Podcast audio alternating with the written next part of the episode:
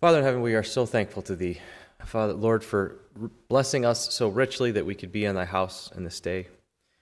Lord, as we look around us and see uh, the persecution that falls upon believers as they would try to even gather in secret, and here we have the blessing of being in a beautiful, warm place on a, a beautiful day and being able to fellowship and rejoice with one another as we would look into your word. Lord, pray that it's a privilege that we would not take for granted, and know that as we um, see the winds changing around us, Lord, that that may not be something that we have the privilege of forever, and pray that we would be encouraged and thankful for the time that we can rejoice now and, and look into thy word for blessings and direction and encouragement and admonition where it's needful. Lord, we're thankful for all that could gather with us in this day, mindful of the Marcies who couldn't, and the Muellers, and Aunt Marie, and Aunt Laney, Lord, others that we might not think of right off the top of our heads. Lord, pray that you would minister to them in this day, that you would watch over them, Uncle Richard also. Father, impart teaching and instruction where it's needful for each of our hearts, and in our walk as we would step out into the week before us. And Lord, open your word to us now, and for it we'll thank thee in advance. In Jesus' name, amen. Ask if you would, turn with me to uh, Galatians chapter five. Promise you're almost done with me in Galatians. And I think as I mentioned when started doing this, Galatians chapter five was, was actually the passage that I had intended to start with because I was answering a question for myself. And some of it was laid out here in chapter five, and I realized as I did that that you can't, it wasn't going to be helpful without having the background of this entire book. Um, maybe contrary to what Paul's done in, in a lot of other his, of his other letters, Galatians is a book that's centered on a theme, like one specific theme. It's not a bunch of individual teachings, but this one central theme about not retracting back into Judaism, or to backsliding into, um, you know, we'll, we would use the word legalistic um, teachings. And in chapter five, he he uses an object lesson that I'm, I'm hoping will um, come out in, in almost describing a pendulum of, of the swings that could take place, of, of one side of the pendulum being where the, the Judaizers were and, and, and describing uh, a A righteousness lived by, or sought to be lived by, laws and by following after rules and regulations, and and basing the relationship with Christ, or basing their theology on a rules focus. And on the opposite side, living in freedom with Christ and what that actually means, but how you could take it too far, and uh, and dare I say, mix up what what real liberty um, means. So, after jumbling that a little, I'm sure, let's read through chapter five uh, of Galatians. Stand fast, therefore, in the liberty wherewith Christ hath made us free, and be not entangled again with the yoke of bondage. Behold, I, Paul, say unto you, that if ye be circumcised, Christ shall profit you nothing. For I testify again to every man that is circumcised, that he's a debtor to the whole law. Christ is become of no effect unto you. Whosoever of you are justified by the law, ye are fallen from grace. For we through the Spirit wait for the hope of righteousness by faith. But in Jesus Christ neither circumcision availeth anything, nor uncircumcision, but faith worketh by love. Ye did not run, ye did run well. Who did hinder you that you should not obey the truth? This persuasion came not from of him that calleth you. A little leaven leaveneth the whole lump. I have confidence in you through the Lord, that you will be none otherwise minded, but he troubleth you, but he that troubleth you shall bear his judgment, whosoever he be. And I, brethren, if I yet preach circumcision, why do ye yet suffer persecution? This is the offense of the cross, then the offense of the cross is ceased. I would they I would they were even cut off, which troubled you. For brethren, ye have been called unto liberty. Only use not liberty for an occasion to the flesh, but by love serve one another. For all the law is fulfilled in one word, even in this, thou shalt love thy neighbor as thyself. But if ye bite and devour one another, take heed that ye be not consumed one of another. This I say then, walk in the Spirit, and ye shall not fulfill the lust of the flesh. For the flesh lusteth against the Spirit, and the Spirit against the flesh, and these are contrary to one another, so that ye cannot do the things that ye would. But if ye be led by the Spirit, ye are not under the law.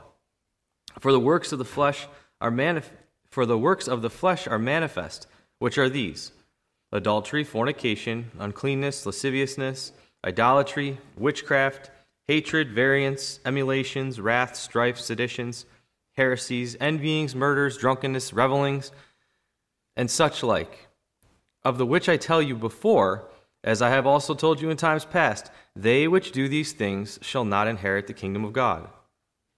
But the fruit of the Spirit is love, joy, peace, long-suffering, gentleness, goodness, faith, meekness, temperance. Against such there is no law. And they which are Christ's have crucified the flesh with the affections and lusts. If we live in the Spirit, let us also walk in the Spirit. Let us not be desirous of vainglory, providing one, provoking one another, or envying one another. The whole chapter five. Conclude with all of chapter five. So the last couple of weeks, the last uh, couple of chapters, Paul has gone into this deep dive, describing, even just at the end of chapter four, the relationship of being... Um, having an inheritance with Abraham and being children of the promise and not children of the bondwoman. And he is wrapping all of this up and, and starts right in chapter five with stand fast in the liberty or freedom. I'm going to use those interchangeably. In the freedom wherewith Christ hath made us free. The reason that this all came to mind at one point was this word liberty. When we talk about it in, a, I don't. I guess I'll say it that way. We use the word liberty because it has two meanings or two facets, at least two. Um, when we say liberty in a political sense or in a Statue of Liberty sense, we use it as a freedom, a freedom from. In, in the Statue of Liberty's case, it was a freedom to come to this nation and to live our lives in the way that we would want to, without persecution from the government, without um, directive of how we would have to do individual things. In a church sense, we use the word liberties uh, a little bit differently. It, yes, in the sense that we there are practices and things that we would individually observe that might be different from one person to a next. And so when I've always read this, um, the liberty that Paul was describing, I think we've talked about a couple of times now, is the freedom from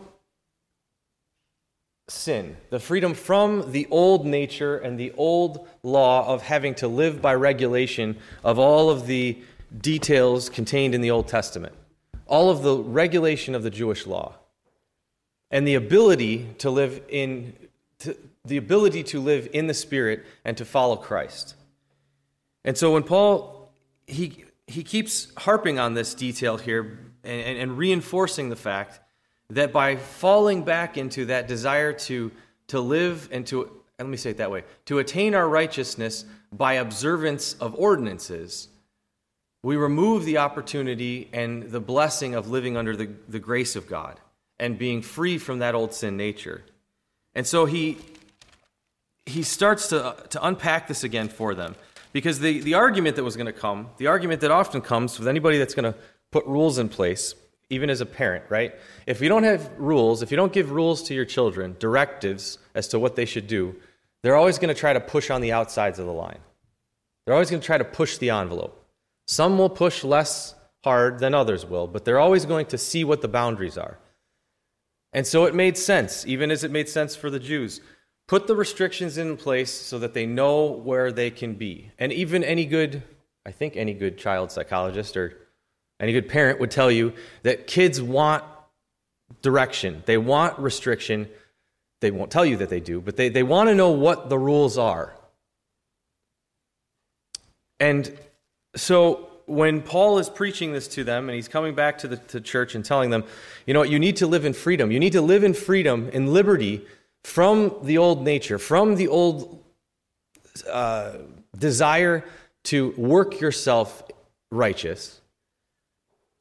The pendulum is going to swing the opposite way to just have a free-for-all and a pass to do anything that your heart would desire. And so what he tries to unpack for them here is, is, is the heart of chapter five.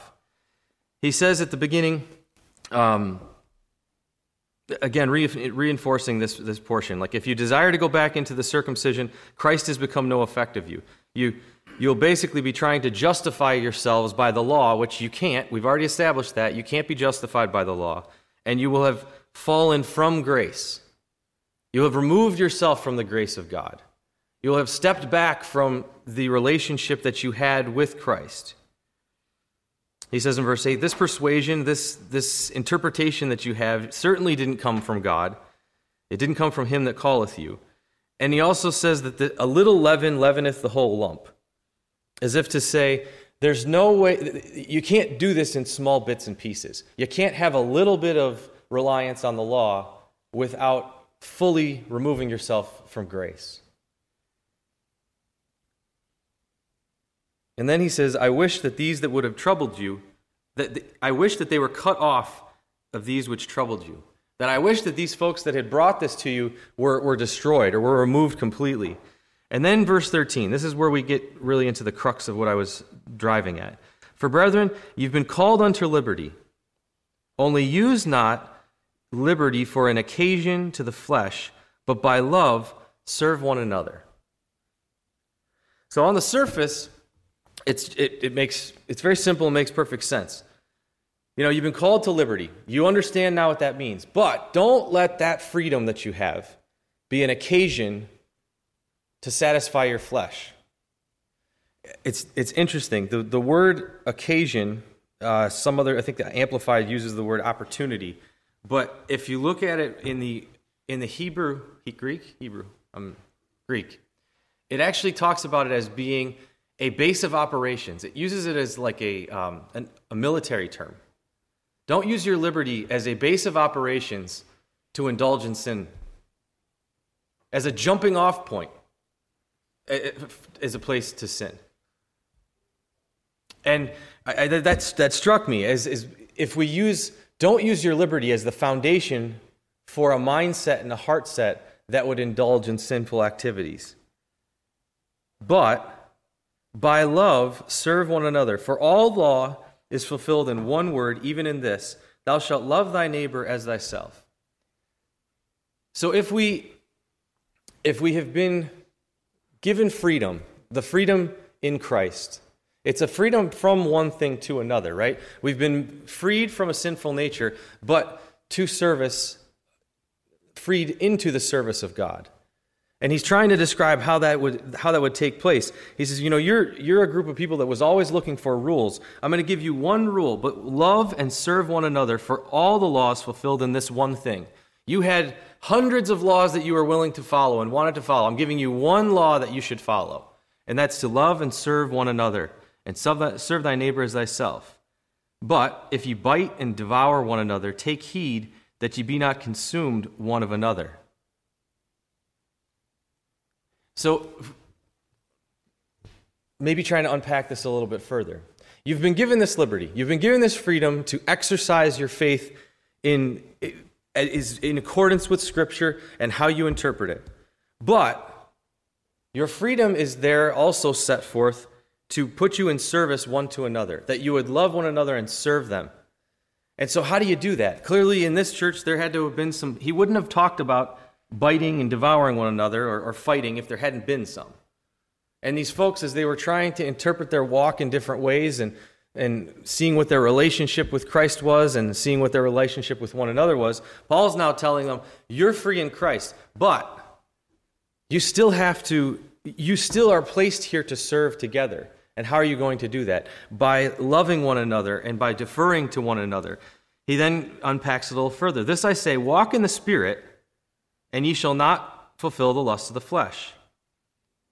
Again, talking about, here's the, the pendulum, right? Walking in the Spirit, walking in the flesh. For the flesh lust, lusteth against the Spirit, and the Spirit against the flesh. These things are contrary to each other, so that you cannot do the things that ye would. But if you are led by the Spirit, you are not under the law.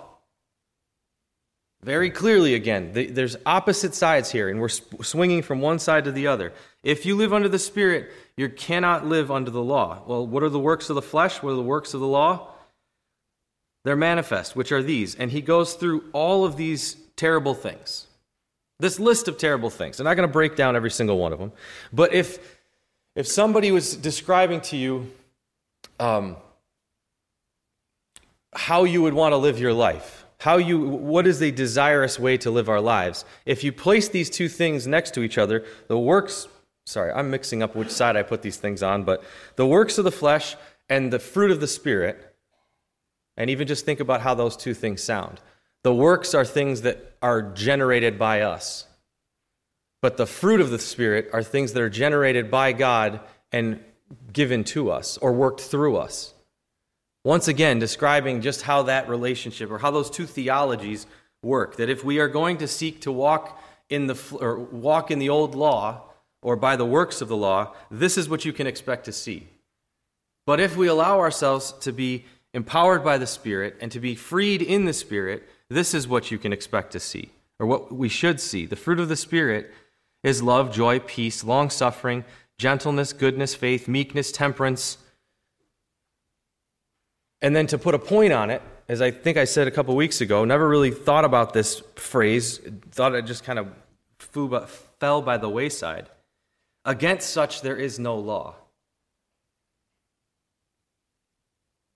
These things do not come from the law. This is what the fruits of the Spirit are, what the entire law was trying to generate and trying to show. This is what a relationship with God should look like. This is what should come out of an active, obedient, redeemed heart.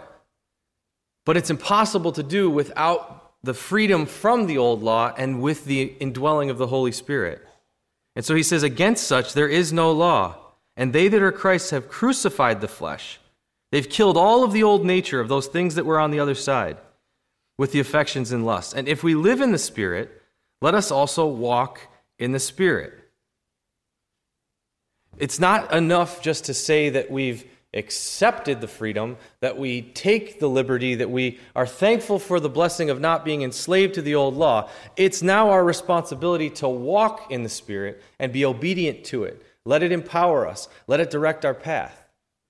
And what is it going to direct? It's going to direct a relationship with God that was described in the first how many ever hundred pages of the book. It's, it's interesting. Look at back what Jesus said in, in Matthew. He said that he didn't come to abolish the law, but he came to fulfill the law. The, the point was not to explode or blow up or dis, you know, dissolve all of the direction that God had given his children, but it was to say that you can't do it that way. You have to be freed from that old nature. And by being free from that, we can now be slaves to Christ. That's the next theme or concept that's hard to think of. Unfortunately, what I what I was struggling with and was trying to answer the question for somebody was, if it says if we're free in Christ, how much is how how, how free am I? The reason that this whole study of Galatians started for me was because somebody said, if I'm free in Christ, how free am I really? And the connotation I got was, what can I get away with? Well, that's missing the concept altogether. That's missing the concept altogether. Because what Paul was trying to describe to these folks was not freedom to re- return to a sinful nature and be absolved of all of it. It was freedom to actually be able to live a to live a Christian life that he designed us for, to be able to live in the fulfillment of a Christian life. And the struggle that, on the opposite side of the pendulum, there's often that time where we have been made free, but the devil throws seeds of doubt on us as to is his power sufficient? Is his Spirit's power in me sufficient?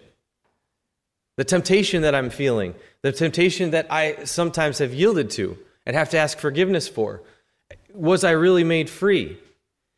I found a quote that's, that was, it's actually a quote of a quote. And this is also, um, let me just read it.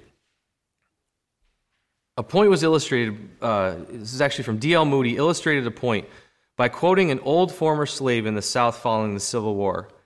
Being a former slave, she was confused about her status and asked, I'm not making fun of this, this is exactly how it reads. Now is I free, or been I not? When I go to my old master, he says I ain't free, and when I go to my own people, they say I is, and I don't know whether I'm free or not. Some people told me that Abraham Lincoln signed a proclamation, but my master says he didn't, and he didn't have any right to. Many Christians are confused on this same point. Jesus has given them an emancipation proclamation, but their old master tells them that they're still slaves to that legal relationship. You know, sometimes I, I would say that we find ourselves there.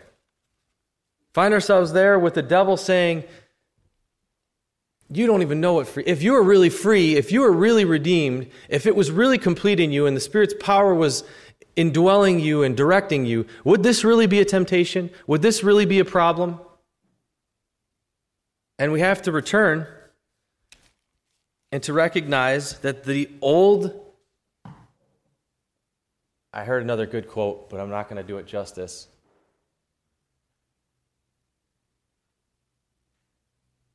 Though the Spirit reigns in us, our old sin nature remains. What is it? What do we always say? The flesh and blood didn't convert. Our flesh and blood didn't convert. And though the Spirit reigns in us, we will still be, it will still be, at war with our old nature. And yes, we have to die daily, and that old nature was crucified and needed to be put to death and needed to be put away. But, but daily, we need to recognize the liberty we have. I think the freedom now, I need to stop using the word freedom. The liberty that I have to stand and say that I am redeemed. And because I'm redeemed and because the Spirit indwells me, I can live the life that He has designed and requested and not requested, commanded of me. That what would flow out of me would be those things: love, joy, peace, long-suffering, gentleness, goodness, faith, meekness, temperance.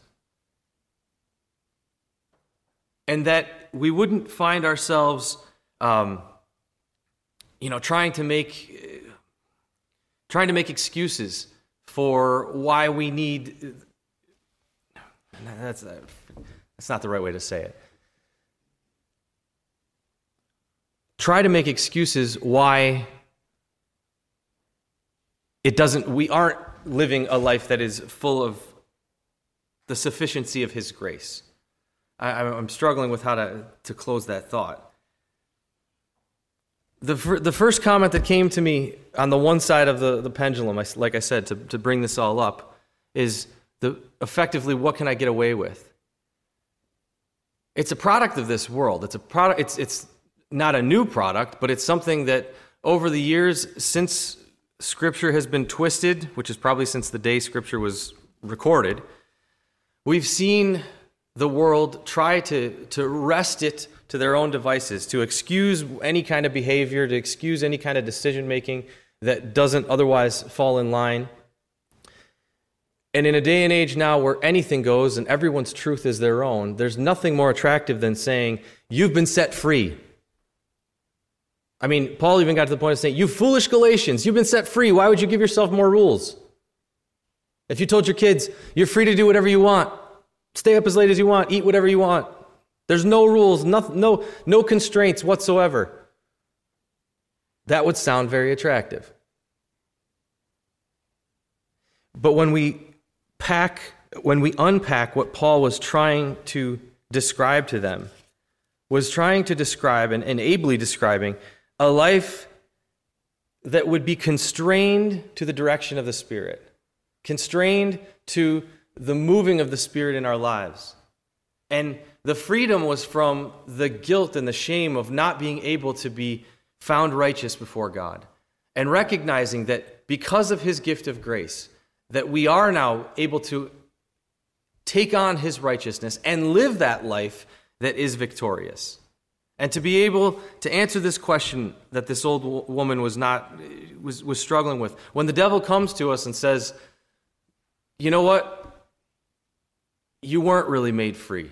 You, you, you don't have the victory. Look at how you just handled that situation. Look, look at how you lost your temper. Look at how you did this or that or whatever. You could, a free person, a saved person wouldn't do that. We can find our, we can rest back in the faithfulness of God to know that if we live in the Spirit, we shall also walk in the Spirit. And we are Christ's who have been crucified, who have crucified the flesh with the affections and lusts.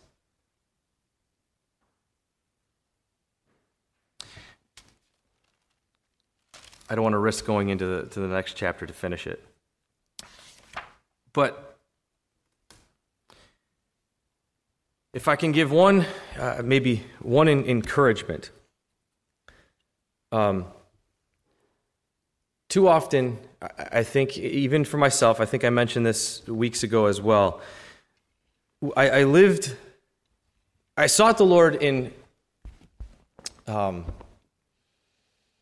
degrees of righteousness, you know, seeking to do a little bit better.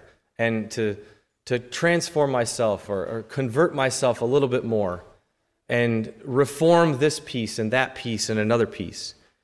And more than anything that comes out in this book of Galatians, it is not a measure, it is not a matter of degrees of righteousness, but of the kind of righteousness.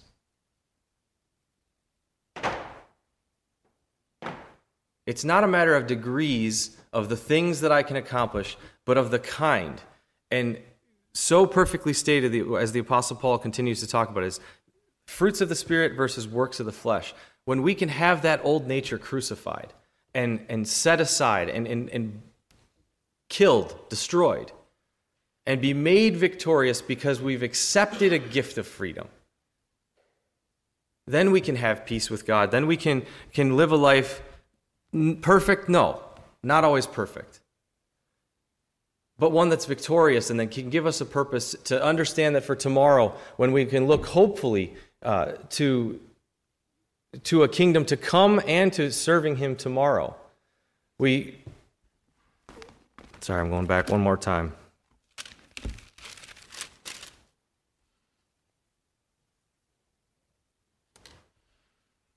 In verse fourteen of chapter three,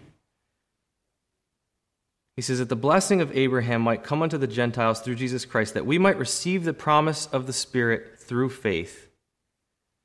And I have to think of that, the, the blessing of being able to look forward to union with God in heaven, to an eternal reward because of a gift that he had given us and not one that we try to accomplish of our own. And pray that when the devil comes to us like to that doubting old woman, that we can put him in his proper place and say that I know where my liberty stands, and it's because my my God died on the cross for my sins, and I did nothing more than accept it.